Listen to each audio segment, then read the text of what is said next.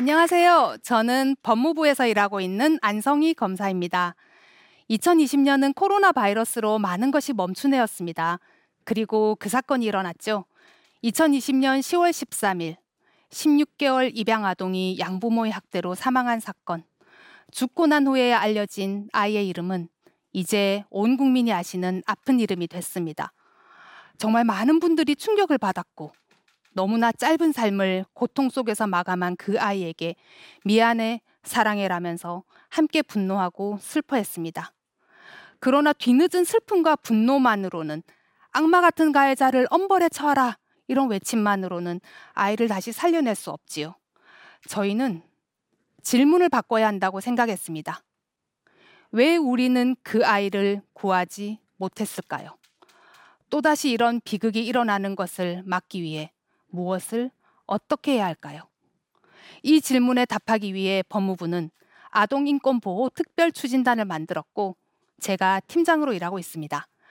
그동안 정부는 아동학대 사건에 대응하기 위해 이런 일을 해왔습니다.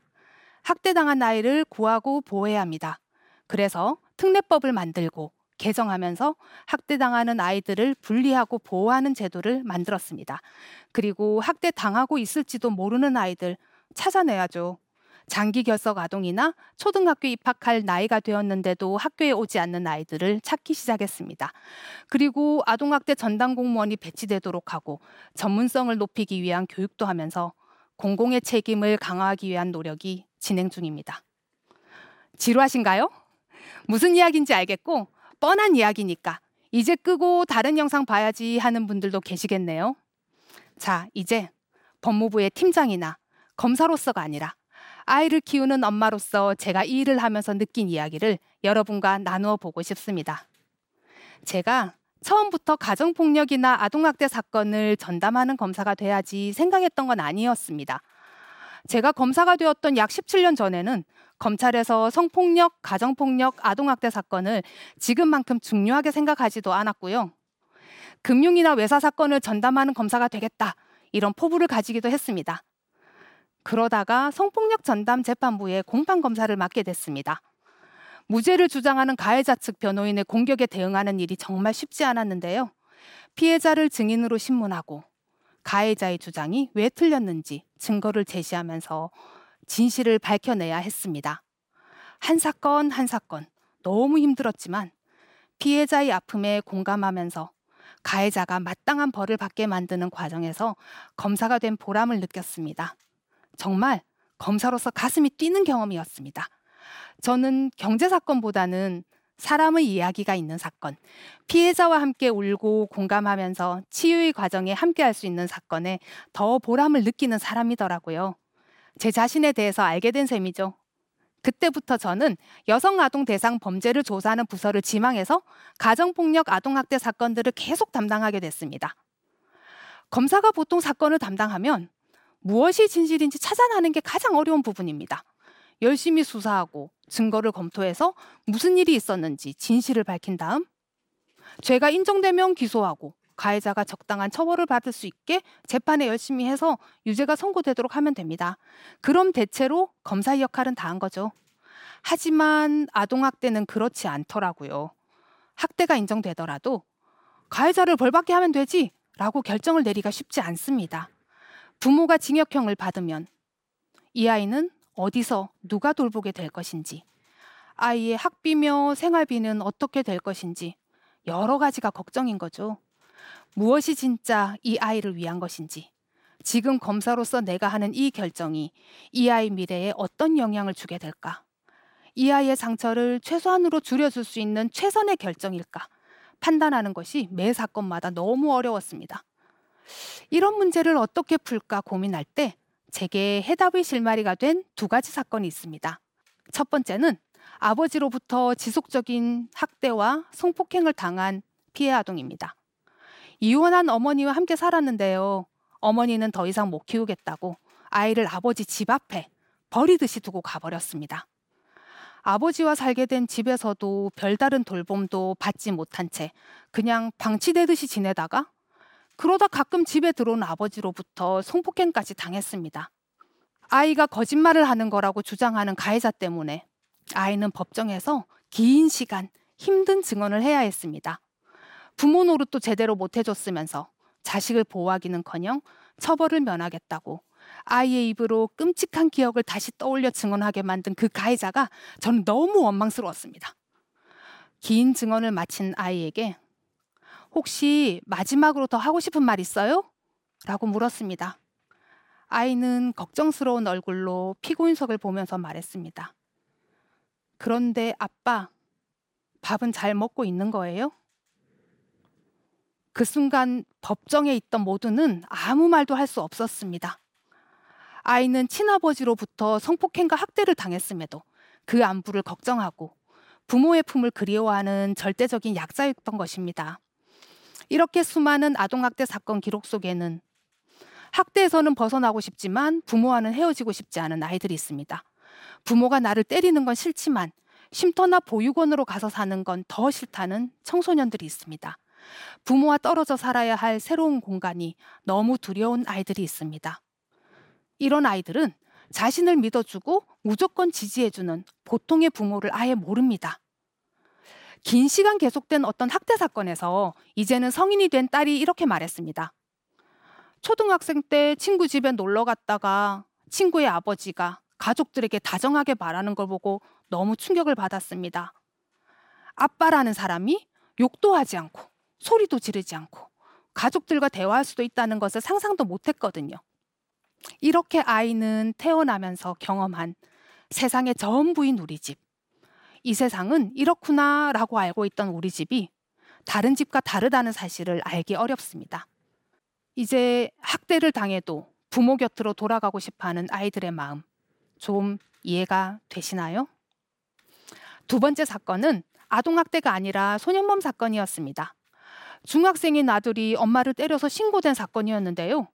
덩치가 엄마보다 훌쩍 큰 남자아이는 엄마를 때리고 욕을 하면서 엄마의 얼굴에 침까지 뱉었습니다. 아이의 폭력적인 모습도 충격적이었지만 아이를 향해 막말을 하면서 아이를 비난하고 엄벌에 처해달라고 바라는 이 어머니의 모습도 너무나 무섭고 슬펐습니다. 도대체 이 가정 속에서 이 아이는 어떻게 자라온 걸까요? 정말 궁금했습니다. 알고 보니 이 아이는 훈육이라는 명분으로 폭언과 폭력 속에서 자라났습니다. 아이보다 덩치가 크고 힘이 셌던 엄마는 약자인 아이를 힘으로 제압했습니다. 이 아이는 정서적, 신체적 아동학대의 피해자, 다시 말해서 훈육을 핑계로 한 폭력의 피해자였던 셈이죠. 그러나 여러분, 부모와 아이의 이러한 물리적 힘의 차이는 얼마나 갈까요? 아이는 자라고 부모는 나이가 들어갑니다. 폭력을 당해왔지만 이제 힘이 세진 아이는 자기 말을 듣지 않은 사람에게는 폭력을 쓸 수도 있다고 배운 셈이고 이제 힘을 얻게 되니 배운 대로 한 거죠. 이런 사건을 담당하다 보면 자주 무력감에 빠지게 됩니다. 세상을 바꾸는 일, 아니, 한 가정을 바꾸는 일도 일개 검사가 하나의 사건을 처리하면서 할 수 있는 일이 아니더라고요. 그럼 제가 질문 하나 해보겠습니다. 과연 어디까지가 허용되는 훈육이고 어디부터가 아동학대일까요? 저는 단호하게 말씀드립니다. 체벌은 전혀 절대 허용되지 않습니다. 훈육, 훈육의 의미를 사전에서 찾아보면요. 가르칠 훈, 기를 육. 품성이나 도덕 등을 가르쳐 기르는 것, 바람직한 인격 형성을 목적으로 하는 교육이라고 나와 있습니다. 좋은 인격을 형성하기 위한 훈육은 아이가 뱃속에 있을 때 태교부터 시작해서 계속 이어져야 하는 것입니다. 이런 좋은 의미의 훈육에 체벌이 포함되어서는 안 됩니다. 이쯤에서 궁금하실 거예요. 아, 안 때리면 좋겠지만 애 키우면서 그게 되냐고요. 그러는 검사님은 아이를 한 번도 안 때렸냐고요. 네, 저는 아이를 한 번도 때린 적이 없습니다. 에이, 혹시 운 좋게 순한 아이 키우고 있으니까 그런 거 아니냐고 그러실 분도 많을 것 같아요. 제가 운이 좋았다면 아이를 낳아 키우기 시작할 무렵 아동학대를 전담하는 검사가 된 겁니다. 폭력을 사용한 양육이 어떤 결과를 가져오는지 보았고, 체벌을 해서는 안 된다는 확신을 갖게 된 것입니다. 저는 제 아이가 내 말을 듣지 않는 사람이 있으면 폭력을 써도 된다. 이런 걸 저로부터 배우기를 원치 않거든요. 저와 제 아이를 위해서라도 제가 아동학대 전담 검사가 된 것은 참 감사한 일입니다. 반대로 그럼 혹시 검사님은 한 번도 안 맞고 컸나요? 라고 물어보신다면 아니죠. 그때는 학교에서든 가정에서든 체벌은 당연한 것으로 받아들여지던 시대였고 저도 가끔은 혼나고 맞기도 하면서 컸으니까 어 이렇게 멀쩡한 어른이 된 것이 아닌가 이런 생각도 했습니다. 그런데 아이의 행동을 때려서라도 바로 잡아야지 하는 생각은 아주 위험합니다. 심각한 아동학대의 가해자들도 시작은 보통의 부모가 매를 들 때와 같았습니다. 내가 아니라 아이가 문제다. 맞을 만한 행동을 했다. 이렇게 얘기합니다. 가볍게 회초리를 들고 버럭 소리를 지르면서 아이에게 겁을 주고 한 대, 두 대 때리다가 점점 체벌의 강도가 심해진 경우가 많습니다. 분명히 아동학대인데 가해자인 부모들은 훈육이라는 명분을 내세웁니다. 그리고 국가와 사회의 개입을 거부합니다. 그리고 현장에서는 어느 정도의 순간에 어느 정도의 개입을 해야 할 것인지 판단하기 어려워서 망설이기도 합니다. 그러다가 안타깝게도 꼭 필요한 개입의 순간을 놓쳐 돌이킬 수 없는 결과에 이르는 경우도 많고요. 2021년 올해 63년 만에 민법에 규정되어 있던 부모의 징계권 조항이 폐지되었습니다. 이제 체벌은 시대착오적일 뿐만 아니라 법적으로도 금지된 행동, 즉 불법입니다. 요즘 아이들은 이런 세상의 변화를 잘 알고 있습니다. 애가 말을 안 들어서 등짝 스매싱을 하려고 손을 들었더니 아이가 부모의 팔목을 딱 잡고 엄마 이거 아동학대예요 하더라는 분들도 많이 계시더라고요. 요즘 아이들은 유아기부터 폭력 예방, 아동학대 예방 교육을 많이 받고 있고요. 초등학교 4학년 과정에서는 유엔 아동 권리 협약에 대해서 배우면서 어린이와 청소년에게는 생존, 보호, 발달, 참여의 권리가 있다는 것을 배웁니다. 법도 달라졌고 아이들도 이미 달라졌습니다. 이제 마지막으로 우리 부모님들, 어른들의 생각이 바뀌어야 합니다. 체벌 없는 교육과 양육이 가능할지 걱정되십니까? 학교 체벌이 금지됐을 때도 같은 우려의 목소리들이 있었습니다. 그런데 지금 어떤가요? 학교에서 체벌은 실제로 사라졌습니다. 학교에서 가능하다면 가정에서도 가능할 것이라고 믿습니다. 요즘 예전에는 학교에서 선생님들이 엄청 때렸어 라고 말하는 것처럼 이제는 예전에는 부모들이 아이를 훈육한다고 때리기도 했대 라고 말할 수 있는 날이 곧 올 것이라고 믿습니다.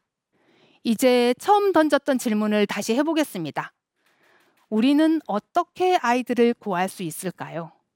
저희는 법무부에서 저희가 해왔던 일에 최선을 다하겠습니다.